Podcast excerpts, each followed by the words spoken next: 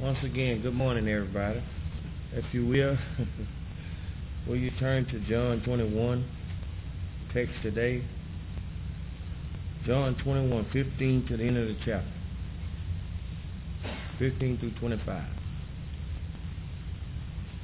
And if you find it, would you please stand? John 21, verses 15 through 25.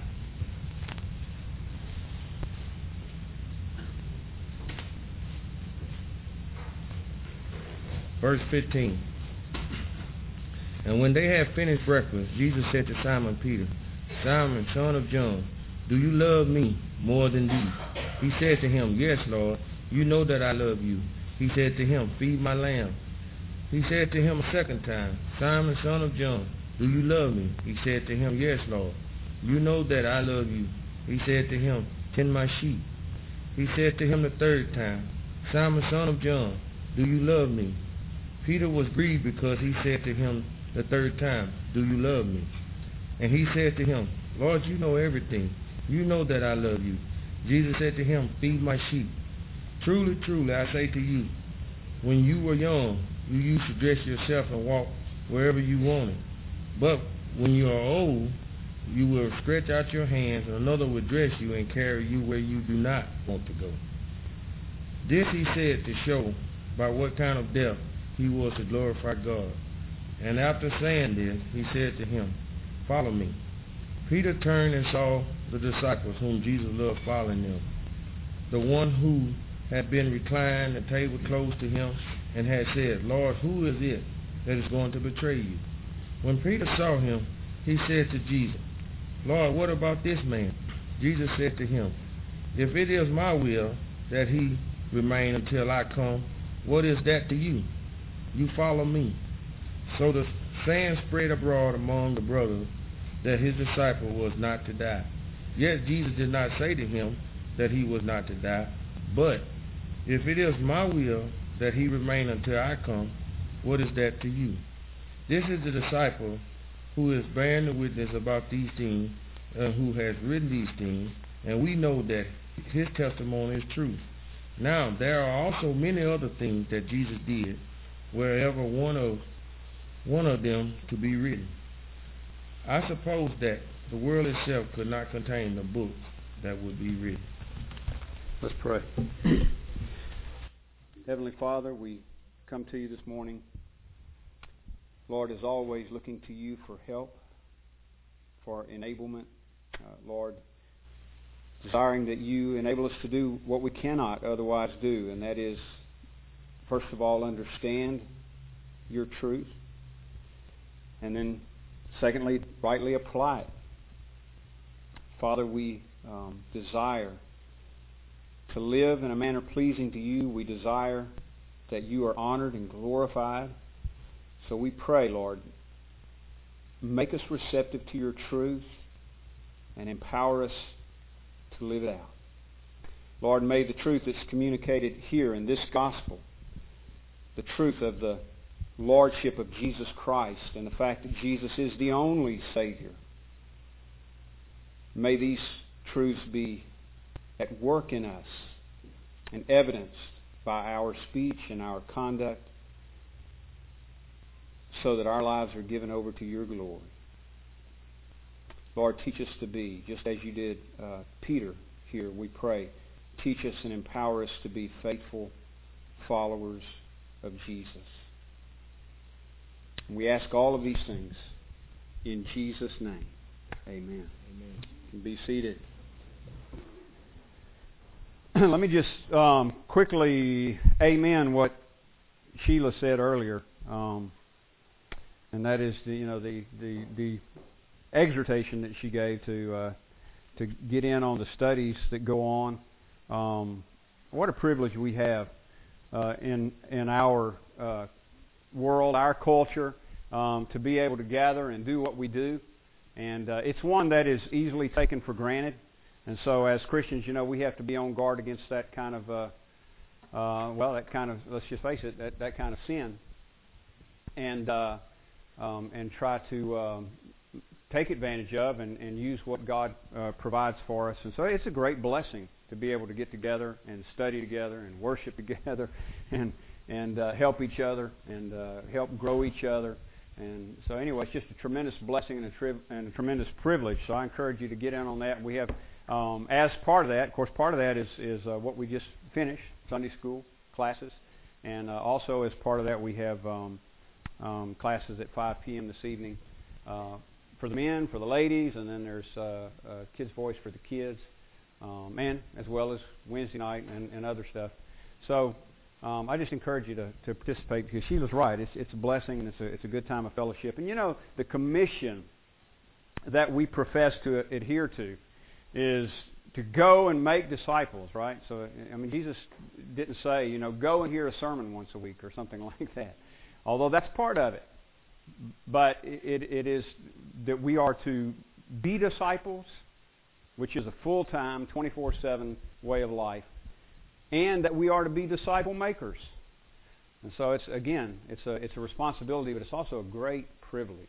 I mean that the Lord would even let us in on these things, and uh, and provide them for us. So so I just you know, amen. What Sheila was saying, um, it's it's here to be taken advantage of. So uh, don't feel bad about taking advantage of it. Come on, come on and do it. All right. It's kind of like those uh, biscuits and gravy this morning. I didn't feel bad about it at all when I when I ate them because uh, I was thankful Thankful that they were there uh, on the bar.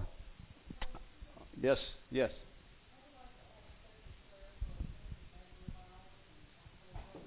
Sure.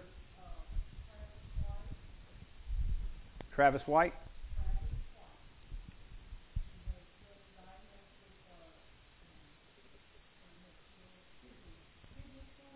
Mm-hmm.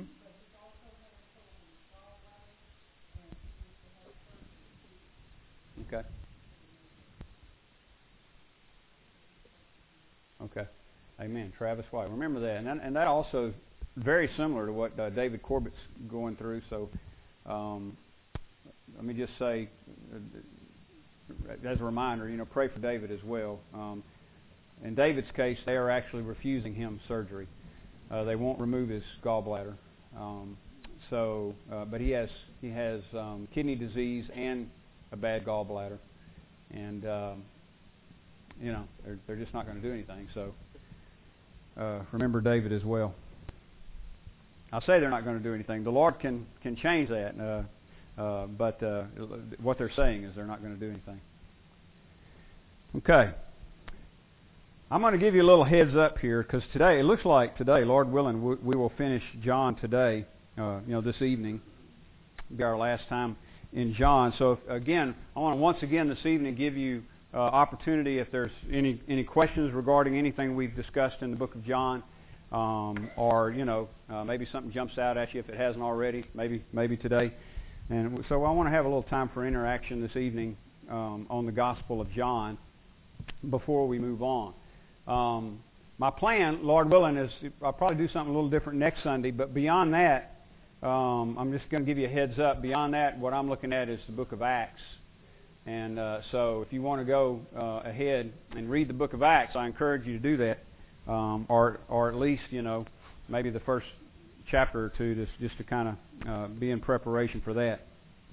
But pray, you know, this is, we always want the, God's word to affect us. That's why I pray the way I pray when I get up here. I really, it really is, you know, my my hope, my my desire is that we not just hear the word, you know, it just kind of goes by. Um, Lord knows that uh, I'm good at that. You know, so I, I I hear things all the time, and and uh, you know, just like we say, in one ear and out the other. Um, but we don't want to do that with God's word. We don't want to we don't want to just hear it and then lose it. Uh, we we want it to sink in. We want it to have the desired effect on us. We want it to change us. Jesus prayed. We saw that in John 17, right? Jesus prayed to the Father, sanctify them. That's you and me. I mean, he was praying for the church. Sanctify them by your truth. Your word is truth. John 17, 17. So the, the means through which God sanctifies us is the Word. It's through the Word that we're born again, and then it's through the Word that we are sanctified. That is, that we grow, we become holy, we're made holy. And every Christian, I think, desires to be holy. That's basically what uh, Jesus says in the Sermon on the Mount. And we have a hunger and a thirst for righteousness. We want to be made holy. And the Word of God is the means through which God does that. God, by His Spirit, by the power of His Spirit, works on us through His truth, His Word. He brings it home to us. He, he, he, he doesn't so much make it alive to us as He does make us alive to it. You know, He opens up our understanding because it's already alive and it already is what it is, the, the, the Word of God. But he opens up our understanding to it, and he begins to bring us into, into conformity to it. He does that through his Word. That's how he makes us into the likeness of Christ. So, so we want God's Word to have, its, have uh, His desired effect upon us. So pray. Pray that that'll be the case with, with the book of Acts, too, because we're going to, um, uh, Lord willing, I mean, I don't see how we cannot do this going through the book of Acts. We'll be talking a lot about um, how can I say this? You know, evangelism, missions, church growth, uh, because those things are central to the book of Acts. Um, sometimes, uh, in fact, I'm, I'm, I'm looking at the heading in, in my Bible here because it's across the page from John 21. And it says, The Acts of the Apostles. In other words, we would say actions, you know, in other words, our deeds, the deeds but what the book is really about is the acts of the Holy Spirit. I mean, it, it, is, it is the Holy Spirit, the Spirit of God working through Christians, not, not only the apostles, but um, first the apostles and then, and then other Christians in, as well. And I don't, you know, want to, um, although you can go ahead and read the, read the book, but, uh, you know, I don't want to give you the end of the story before we even get started, but you probably already know it anyway. But God grows the church um, founded upon the apostles and apostolic doctrine. But uh, as Ronnie was talking about in Sunday school this morning, they're not. It wasn't only the apostles that were evangelizing and carrying the word. Um, it, it, was just Christians spreading it throughout um, throughout the uh, the empire of that day. Well, our assignment is the same. We take the word of God to the world. So um, that actually ties in real well with with uh, the last part of John 21 too, because this is the reason John is writing these things so that others would come to know Christ. We just talked about that in the in the last chapter again, and I, I should mention this at least one more time. Uh, the key verse for the whole gospel here, the Gospel of John, um, is the purpose verses in chapter 20, verses 30 and 31. Now Jesus did many other signs in the presence of the disciples, which are not written in this book, but these are written so that you may believe that Jesus is the Christ, the Son of God, and that by believing you may have life in His name. So John is saying, I've, I've written these things so that you may believe. And that's why they've been handed down to us, so that we can read and believe, and so that we can hand them to others, and so that they can read and believe, and so that we can proclaim them to others. There's a, uh, I'll just let you in on a secret here. There's a link on our website. If uh, if you've ever been to FillmoreBaptist.org, if you haven't, um, repent and go to FillmoreBaptist.org. Okay, check it out. um, but there's a link on the on the main page of our website that says the story of Jesus, and uh, that was put in, put together. I didn't do it. Um, um, um, I don't have the skill for that. It was translated. It was put together by um, Bill Mounce, who is a, a Greek scholar. But here's the secret. He titled it intentionally. You know, he titled it "The Story of Jesus." It's the Gospel of John. That's what it is. Okay. so, so, so some people, you know, if you if you were to tell them, here, read the Bible. Oh, I don't believe that stuff. But if you say, you know, and I've done this with people and, and witnessing, like in coffee shops and stuff, read because I've got some little, uh, uh, or I had, I think I still have, some little booklets that that's you know what they are, Gospel of John. Here, read it. This is this is just kind of the story of Jesus here, and hand it to them, and ask them to read it. All right, so um, that's there on the website if you want to check it out, and it's just kind of in story form. But it's uh, uh, Bill Mounce is a Greek scholar, and uh, it's it's uh, his translation of the Gospel of John. Okay, um, powerful, all the Gospels are powerful, but uh, but um, John is probably uh, uh, my favorite as far as recommending um, when when somebody hasn't hasn't read the Bible or or you know if you think they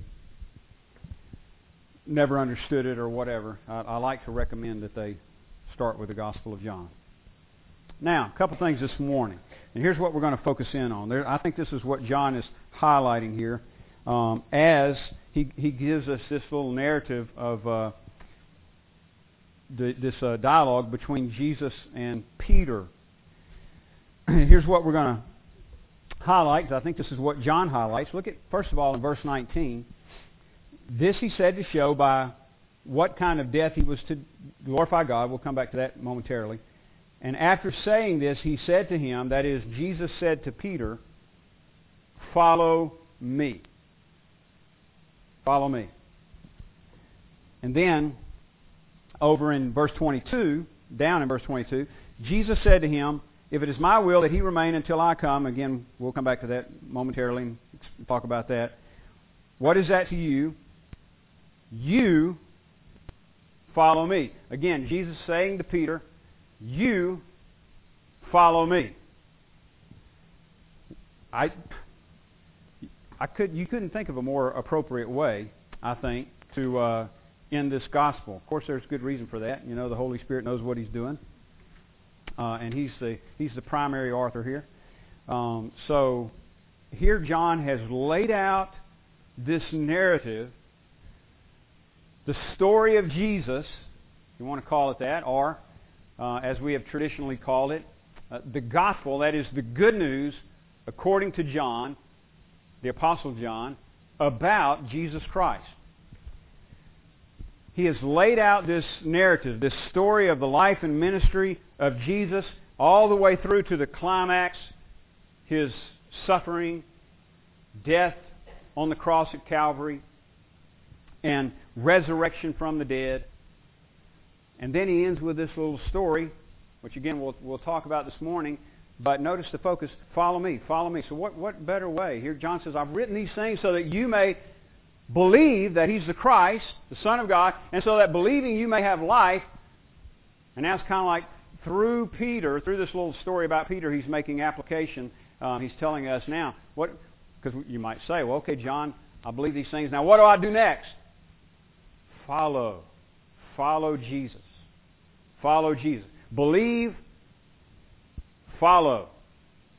Believe, follow. Believe that He's the Christ, the Son of God. Follow Him. That is um, essential. And yet it seems to me, and I think this is changing, praise God for that. But it seems to me that by and large, that element is left out in what we call evangelism today.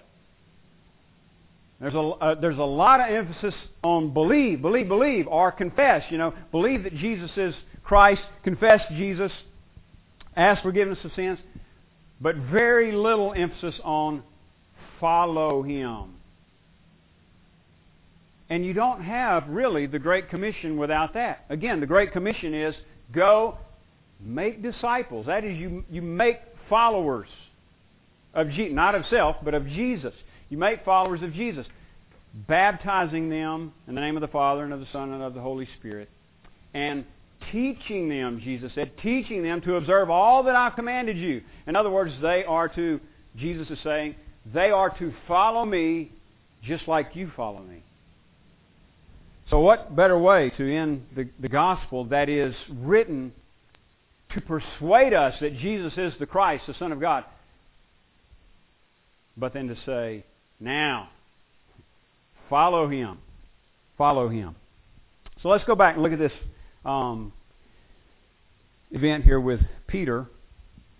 And remember, um, this is um, when they were out in the boat fishing. Remember, Peter had said, "Well, you know, I go fishing," and so the the the, the other disciples go with him. And then as they're fishing, they, they they've toiled all night and not caught anything. And Jesus stands on the shore and calls out to them and says, "Children, have you caught anything? And they, they don't know who he is, um, but they yell back, and you know, no. And he says, well, cast the, cast the net on the right side of the boat,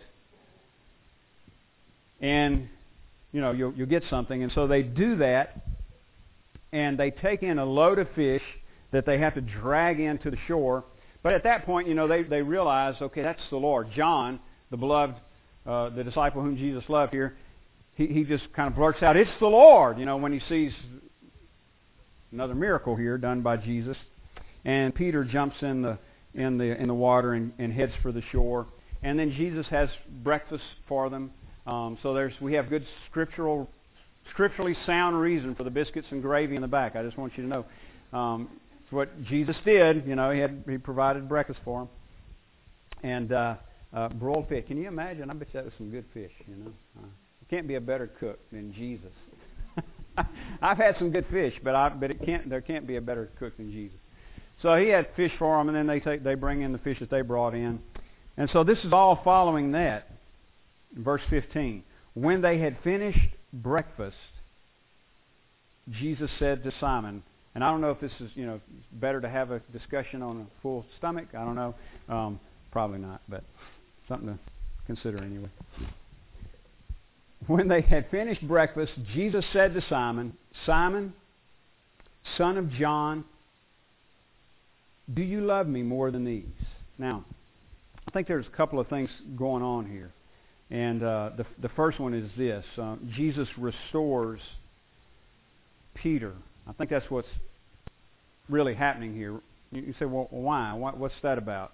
Well, remember, Peter's the one who denied the Lord on the night of the crucifixion. And in one sense, um, you might say, well, you know, we see guilt in all of them because they all scattered, right? But Peter did. I mean, he just out and out, when he was asked, when he was confronted, three times, Do you know this man? Aren't you one of his followers? He just flat out denied it. Cursed him. No, I don't. I, I don't. You know, I don't know that man. Never seen that man. He just flat out denied that he knew the Lord three times. Now, another reason that that um, I think has some significance to it is because Peter was so adamant about his love for the Lord and his willingness to die for the Lord. I probably, you know, if we'd have just been around and been in on the scene and, you know, prior to Jesus' arrest and all that, we might have thought, you know, with Peter's boldness and his outspokenness and so forth, we might have thought he would be the last one to deny him. And he certainly did talk that way. Let me give you a couple of examples um, from chapter 13, verses 37 and 38. Peter said to him, Lord, why can I not follow you now? I will lay down my life for you.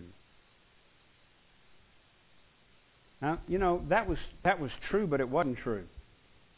I mean, when, it, when they came to arrest Jesus, Peter pulled out his, his uh, little sword there and took off the high priest servant's ear. I mean, apparently he was ready to, to die physically in defense of Jesus. So he laid down his life for Jesus. I mean, he seemed like at that point the proof was in the pudding, right? He was he was putting his money where his mouth is, so to speak. The problem is, in the process of doing that, he's fighting God's will. God's will was not a revolution, you know, that, that this, this band of Jesus followers would rise up and overthrow the Roman government. That wasn't God's will. God's will was for Jesus to go to the cross and die for the sins of his people. And if that hadn't happened, there wouldn't be any hope for any of us. So Peter's devotion to the Lord was, was really um, self-defined. I mean, he, he, it was defined by what he thought was best and the way he thought things ought to go. And so he, he would lay down his life, or risk laying down his life physically, in defense of Jesus in order to keep the plan moving, but, it, but the problem is it was his plan that he was trying to keep moving, trying to keep going forward. But he wasn't, you see, that, that doesn't require dying to self. He, he, he wasn't willing to lay down his life in that sense. that he would sacrifice his, his own desires, his own will for the will of God. He, he hadn't come to that point yet. There are a lot of people out there uh, in, our, in the world today dying physically. Even, they even call them martyrs. They're not doing God's will. They're fighting God's will. And there's no glory in it, in truth. And they do it in the name of Allah, and some of them, I suppose, uh, even do it in the name of Christianity. Uh, Paul says that's possible in 1 Corinthians 13. You can, you can give your life to be burned, your body to be burned, not no love in it. So it's not just a willingness to lay down your physical life or to put yourself in danger or something like that that Jesus is looking for. What Jesus requires of his disciples is that you die to self. You, you, you lay down your life in that sense. And you say, like, like he did, not my will, but yours be done. And so Peter was willing to lay down his life in one sense, but then in the sense that counted the most, he was not. And Jesus told him, quick, Again in John 13, 38. Will you lay down your life for me? Truly, truly, I say to you, the rooster will not crow till you have denied me three times. So, Peter had been very vocal about his supposed devotion to the Lord. And yet, in spite of that, and just like Jesus predicted, um, Peter denied the Lord three times the night of Jesus' arrest. Now, I think that's what is what's going on here. Is Jesus is now graciously, and let me emphasize that. I mean, this is so good because you, you, you think about us. I mean, you put ourselves, kind of put ourselves in Peter's place. Think about my own failures and here Jesus comes back to Peter graciously, you know, kind of one-on-one type thing, and restores him. I mean, he's letting Peter know here that um, it's all good, if I can say it that way. You know what I mean? I mean, Peter is contrite and, and repentant about that. In fact, that same night, you know, it says he wept bitterly after the third denial. And Jesus graciously comes back and shores Peter up. You know, I mean, he's going to let him know, hey, I'm not, I'm not done with you. And, and you know, yes, I mean, Jesus doesn't deny the failure or anything like that, but he's letting him know, um, I've got it covered. And I'm still going to use you, and you're going to accomplish what you didn't even dream you were able to. So, here's how he does it. Three times he asks Peter, does he love him? In verse 15, Simon, son of John, do you love me more than these? And if your version, by the way, says Bar Jonah, that's, that's what that means, son of John. Bar is, is one of the ways they would say son of. Um, so that's how they identified people. You know, have, uh, you know, it wasn't John Smith or you know something like that. They they would identify them by their father. Simon, son of John, do you love me more than these? And he said to them, Yes, Lord. You know that I love you. Now, three times here, Jesus asks question. Three times Peter answers. And there, there are little slight differences each time I want to I want to uh, highlight a little bit. So one is this: the first the first question is, Do you love me more than these? Now, what or who is the these that Jesus is talking about in verse 15. Simon, do you love me more than these? Well, I'm going to give you three options here and tell you which one, then I'll tell you which one I think is correct. But just grammatically, I mean, it could be talking about the fish John's just told us they counted 153 fish, and he's told us, you know, that they're out there fishing. So, in other words, he could be saying, Simon, do you love me more than this occupation, fishing? still a relevant question, isn't it? We, we, we could ask today. Do you love me more than fishing? Do you love me more than hunting? Simon Peter, do you love me more than, you know, fill in the blank? I see more people on Sunday morning. I, you know, I'll, I'll study, and, and I don't mean this in a condemning way. I'm just telling you this is just fact. I go in pilot on, a, you know, on a, on Sunday morning and, and read for a while, and uh, I don't see a whole lot of men and boys come in there that look like they're on their way to church. Now, some of them may be. You understand? I don't. I don't. I can't read their minds, and I don't know what all's going on. I see tons of them coming. Not only men and boys, but men and girls too. Now, some of them have their, their, their young daughters with them. All in camouflage. Now, they might be going to church in camouflage. I mean, I'm not, you know, I could be wrong.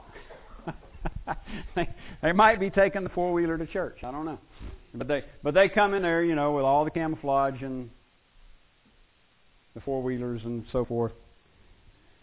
So, so that's one possible way to understand this. You know, Simon, do you love me more than fishing? You know, what's more important to you? What, what's going to be your priority? These worldly things, fishing, hunting, or again, fill in the blank, you know, your career, um, your La-Z-Boy, whatever it is, you know, like I say, fill in the, fill in the blank. Worldly things. That, that's one way of understanding. It could be, secondly, do you love me more than you love these disciples? I mean, you know, maybe they just got a, a, a good fraternity here. They, they have a tight group. They've been traveling with each other for three, three and a half years. Probably all good friends. And maybe, maybe Jesus is saying, Do you place me above these other men? You know, do you, do you understand that I'm unique? Do you love me more than these? Or, thirdly, And this is the one that I that I think is correct. Thirdly, he could mean this, and I'm again paraphrasing just for explanation's sake. Do you love me more than these other disciples love me? And I think that's what Jesus is asking. Simon, do you love me more than these? Why, why do I think that? Well, because of the verses we just read, like in, in John 13, 37 and 38, where Peter was very um, bold about his supposed devotion to the Lord. He, he kind of set himself up that way, like, like his devotion was greater. So I think that's what Jesus is asking. Simon, do you love me more than these other disciples? Is your, is your love really as strong as you have claimed it to be? Now, again, remember, this is coming behind his denials.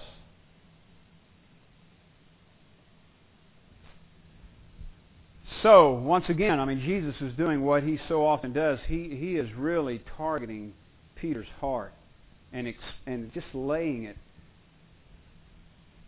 bare. Do you love me more than these other men, Simon? In other words, do you love me more than these other men love me? And Peter answers, Yes, Lord. You know that I love you. I'm going to guess here, and this is speculation, but I'm, I'm going to guess here that he, he probably doesn't say it so boldly. I'm guessing that because of everything that's taken place, including the denials, and also because Jesus repeats it first, he says to him, Feed my lambs. I want to come back to that momentarily. But then he, he asks again, verse 16. He said to him a second time, Simon, son of John, do you love me?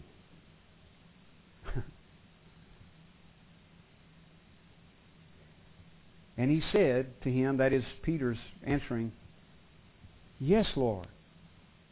You know that I love you.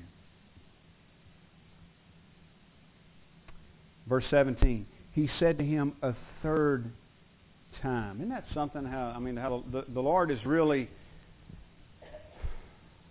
highlighting something here. When you see repetition in the Scripture, it's usually for the purpose of emphasis.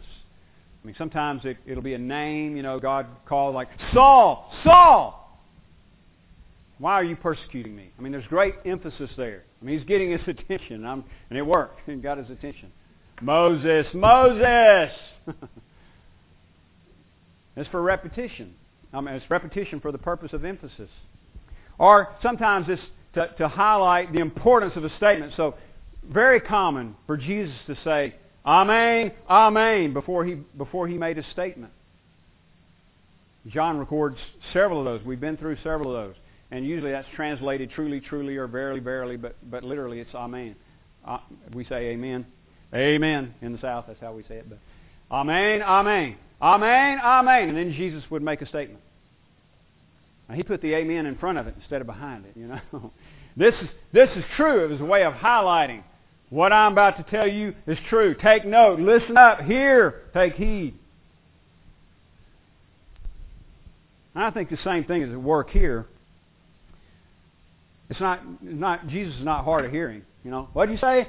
Do you? I said, do you love me? I, but I can speak up. No, he's he's doing this for emphasis' sake, for ours, for our sake as well. But primarily, you know, he, he's he's getting Peter's attention. I mean, again, he's he's just exposing his heart. And Jesus, I guarantee you, Jesus knows the answer. He knows the real answer. Simon could say yes, he could say no. I mean, one's true, one's not. Je- Jesus would know that which one was true, which one's not. But you know what? Just like you and I, Simon needs to know. He needs to know what the real answer is. Especially coming behind denying the Lord three times. Don't you think some doubts have gone through his mind? And that's what Jesus is working at fixing here. So he says again a third time, verse 17 Simon, son of John, do you love me? And Peter was grieved. I mean, this is getting to him. He's grieved because he said to him the third time, Do you love me? And he said to him, Lord, you know everything. You know that I love you. Now, I, I think that's true. It's true. In other words, he's telling the truth. He, he may not even be real confident about it, as, as I was just speculating. But I think he's telling the truth because the Lord doesn't say otherwise. And then Jesus just goes on to confirm that, to, to sure him up.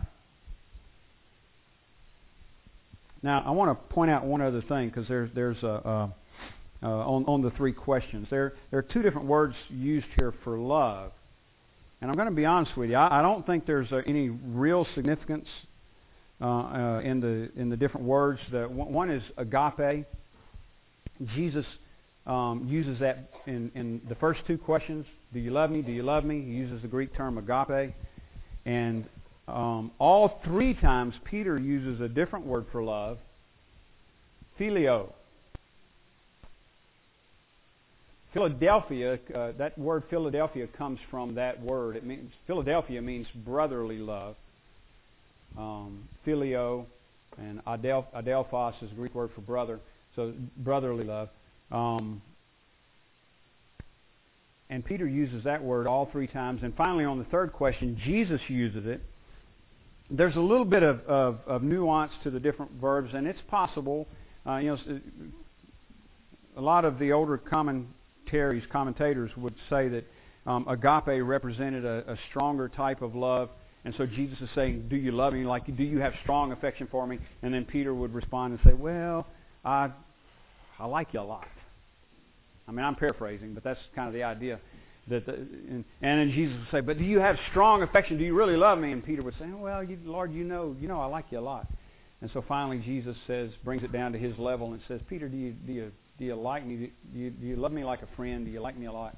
And Peter's grieved because he can't confirm the greater love, and he just says, oh, "Yeah, Lord, you know everything. You know I like you a lot." That's that's possible. I mean, that's a possibility here. But but here's why I don't think that's what's going on because um, throughout even this gospel, John uses those two words for love interchangeably in in various places. Um, So I don't think he's really hi- highlighting the, the difference there, although I'm, i just mention it because it's a possibility. But I, I think uh, John, uh, part of John's style is that he uses synonyms instead of reusing the same word over and over and over and over. In fact, in this this little short passage we just read, he does that um, with about three or four different words. For example, he uses different words for lamb or sheep. He uses different words for uh, the verb know to know. Um, like, for example, when Peter says, um, You know, you know that I love you, you know all things, he uses different words for that. Um, so, John's fond of synonyms. So, I don't think there's any real significance in the difference in the verbs. I think what John is really highlighting is just that Jesus is putting so much emphasis on that question Peter, do you love me? And it's a way, again, of restoring him. Now, so Jesus restores Peter. Now, secondly, Jesus commissions Peter.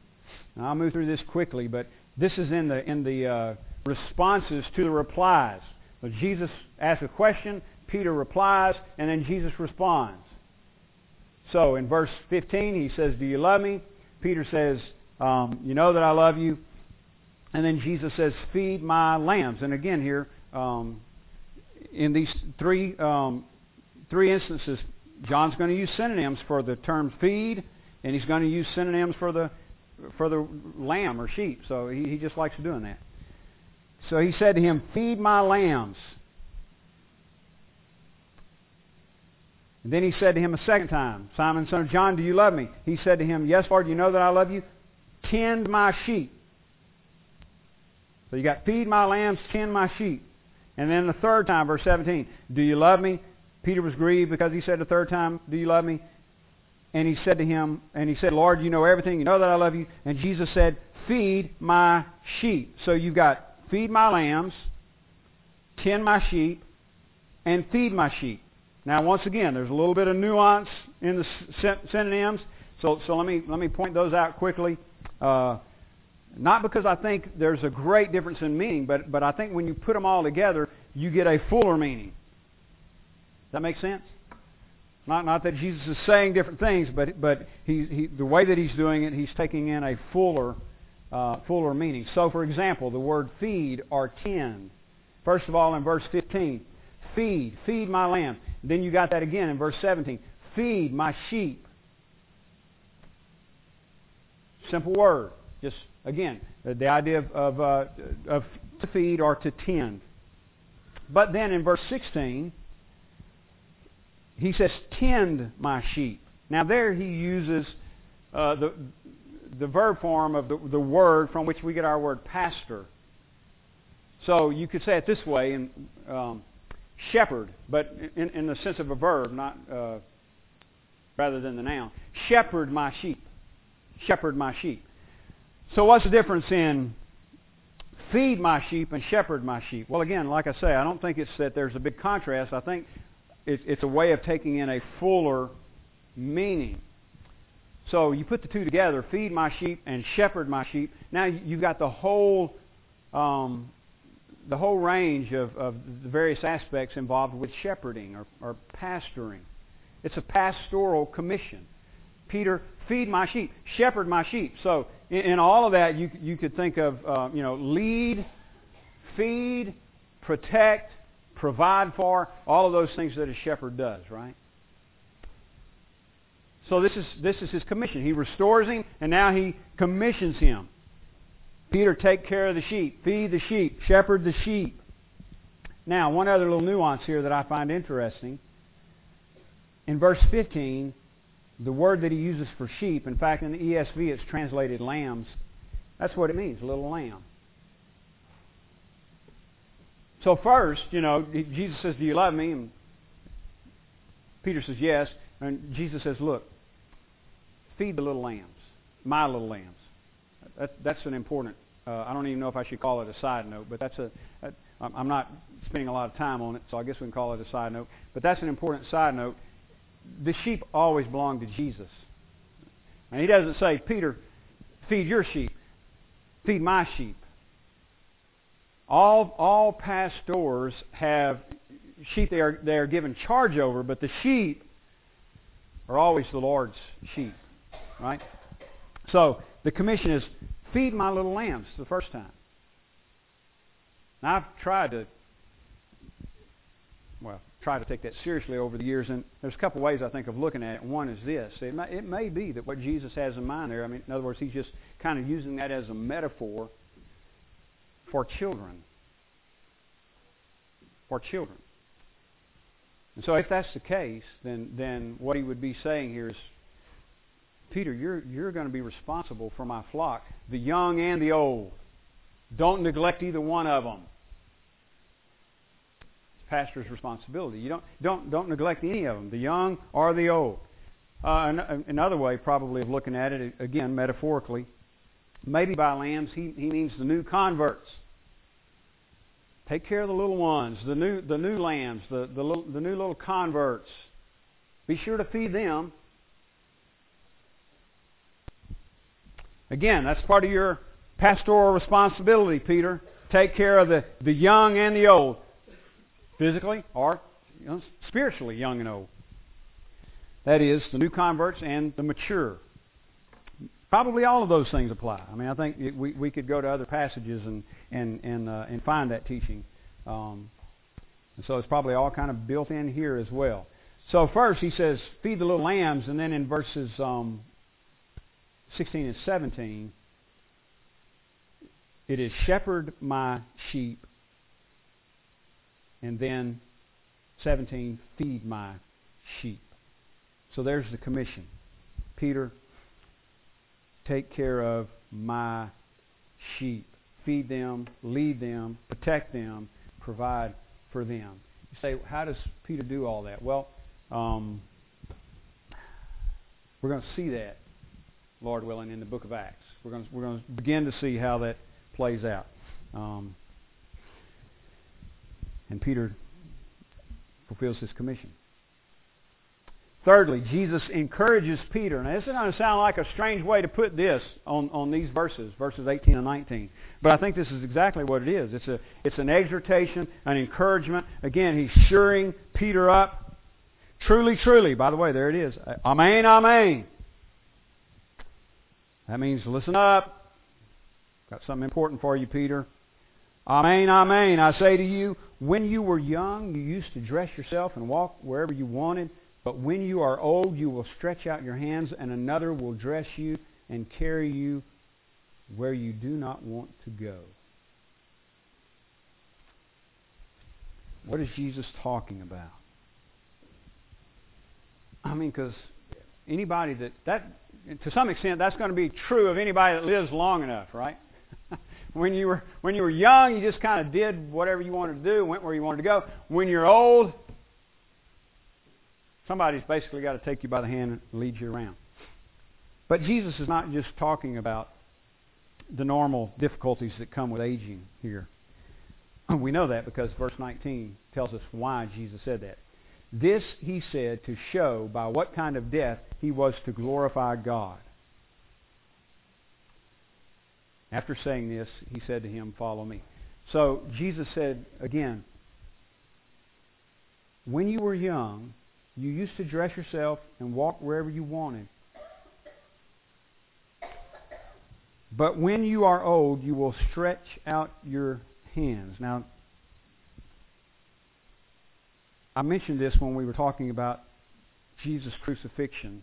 It was, it was, it was customary, and they would have known this in the first century, when they would go to crucify um, someone, they would lay the, the cross member out on the ground and they would have the prisoner lay down and stretch out their arms on the cross member and then they would nail their hands to it.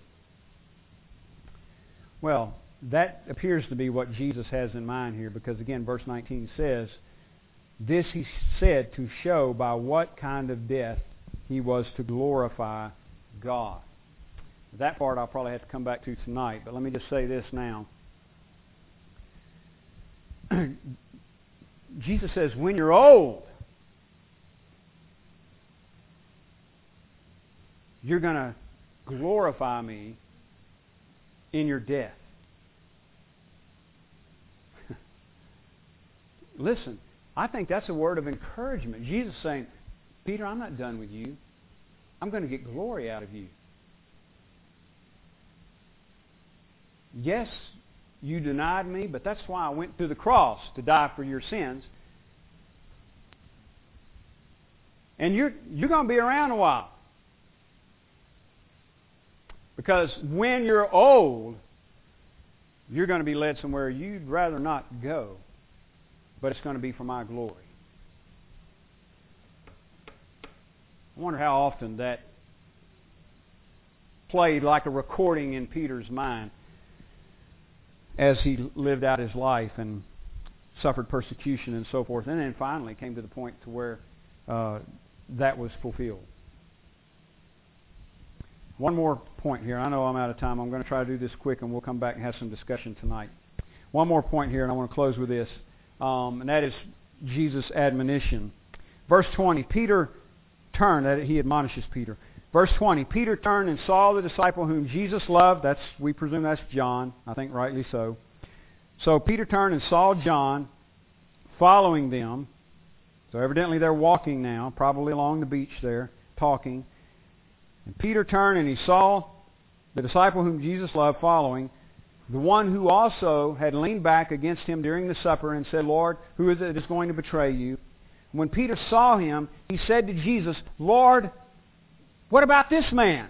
You see what Peter's doing? What about, okay, Jesus said, when you're old, you know, you're going to be taken somewhere you don't want to go. You're going to, you're going to die. That's the implication. For my glory. And, and it seems like Peter gets that. And he says, what about that man? What's he going to do? Verse 22, Jesus said to him, If it is my will that he remain until I come, what is that to you? You follow me. I want to finish here with a little story. I'm going to personalize this a little bit.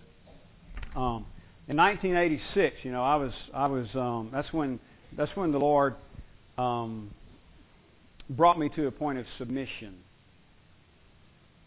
And my whole thing, and and uh, you know, it's kind of like these kids and and uh, all these all all high school ball players now are either going to the NFL or the NBA. I mean, if you ask them, that's what I'm. They're all going right.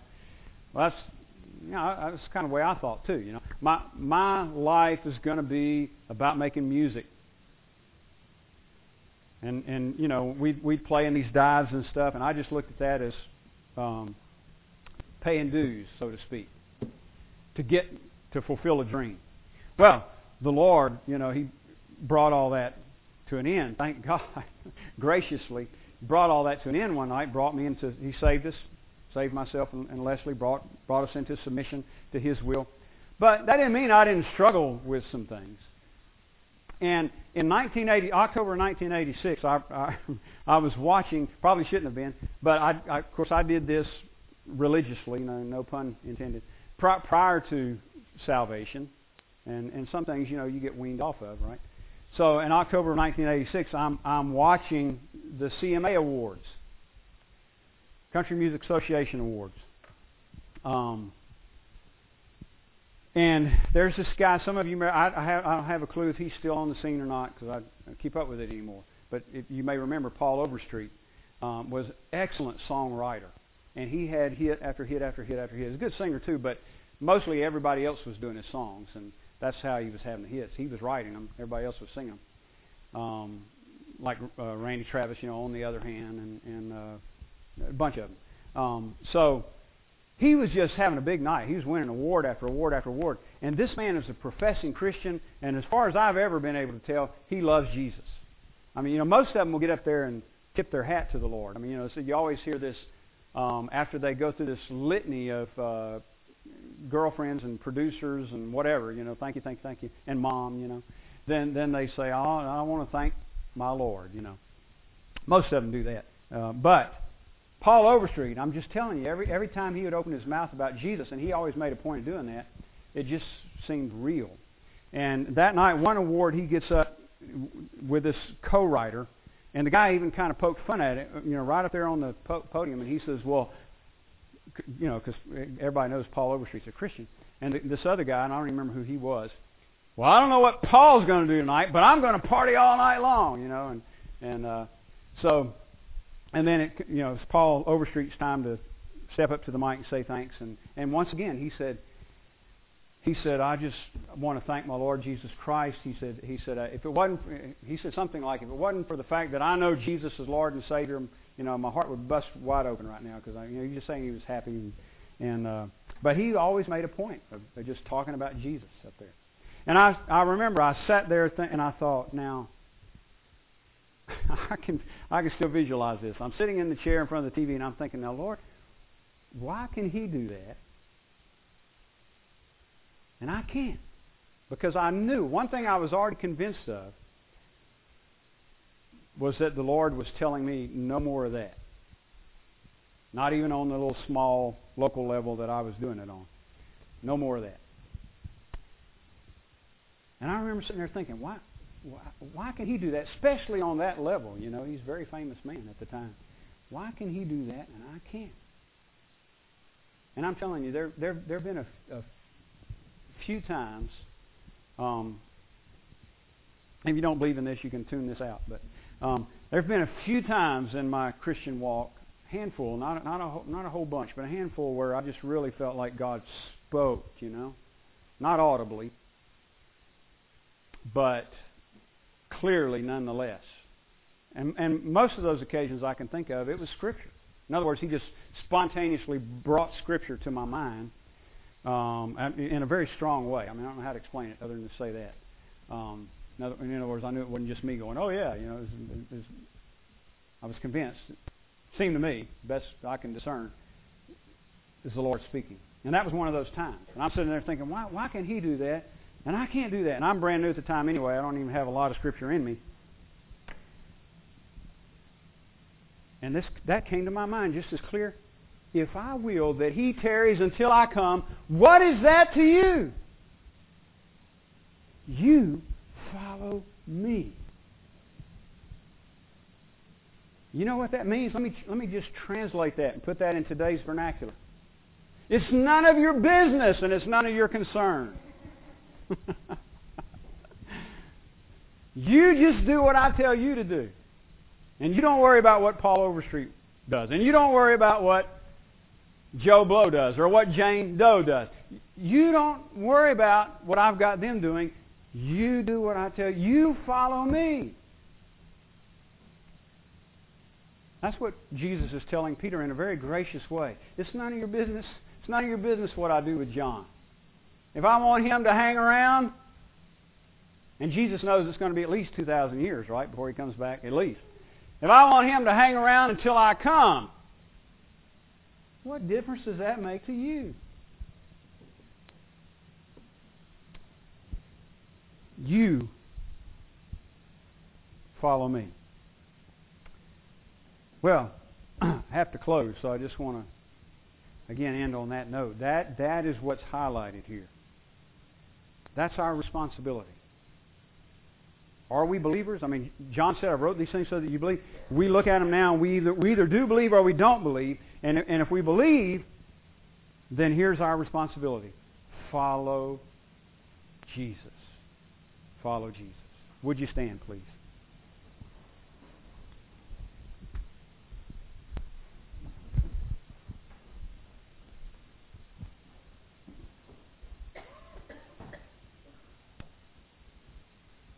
Got the classes at 5 p.m. and service again at 6. And I hope everybody has a good afternoon. Uh, Bob Atnett, you mind leading us in a word of prayer and we'll dismiss.